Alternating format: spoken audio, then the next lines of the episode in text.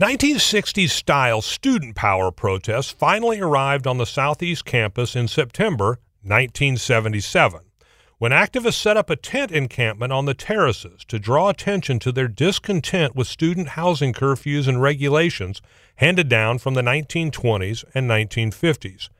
Hello, I'm Dr. Joel Rhodes, and to celebrate the university's birthday, let's talk about those student protesters who called themselves Leestampers Campers.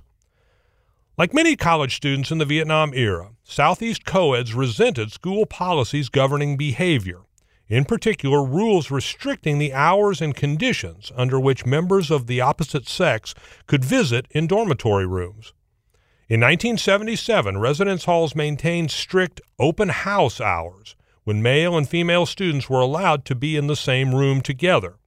A sign up sheet for registering such guests mandated that doors remain open and all parties keep both feet on the floor. Demanding that President Robert Leestamper relax these insulting rules, activists from the new Towers complex circulated petitions, held a rally on the steps of Academic Hall, and proceeded to camp out in tents on the east terraces across from the Social Science Building, today's Carnahan Hall, in a peaceful protest. You can't legislate morals, a student leader declared from the encampment. We should be responsible for our own actions. We just can't put up with this anymore.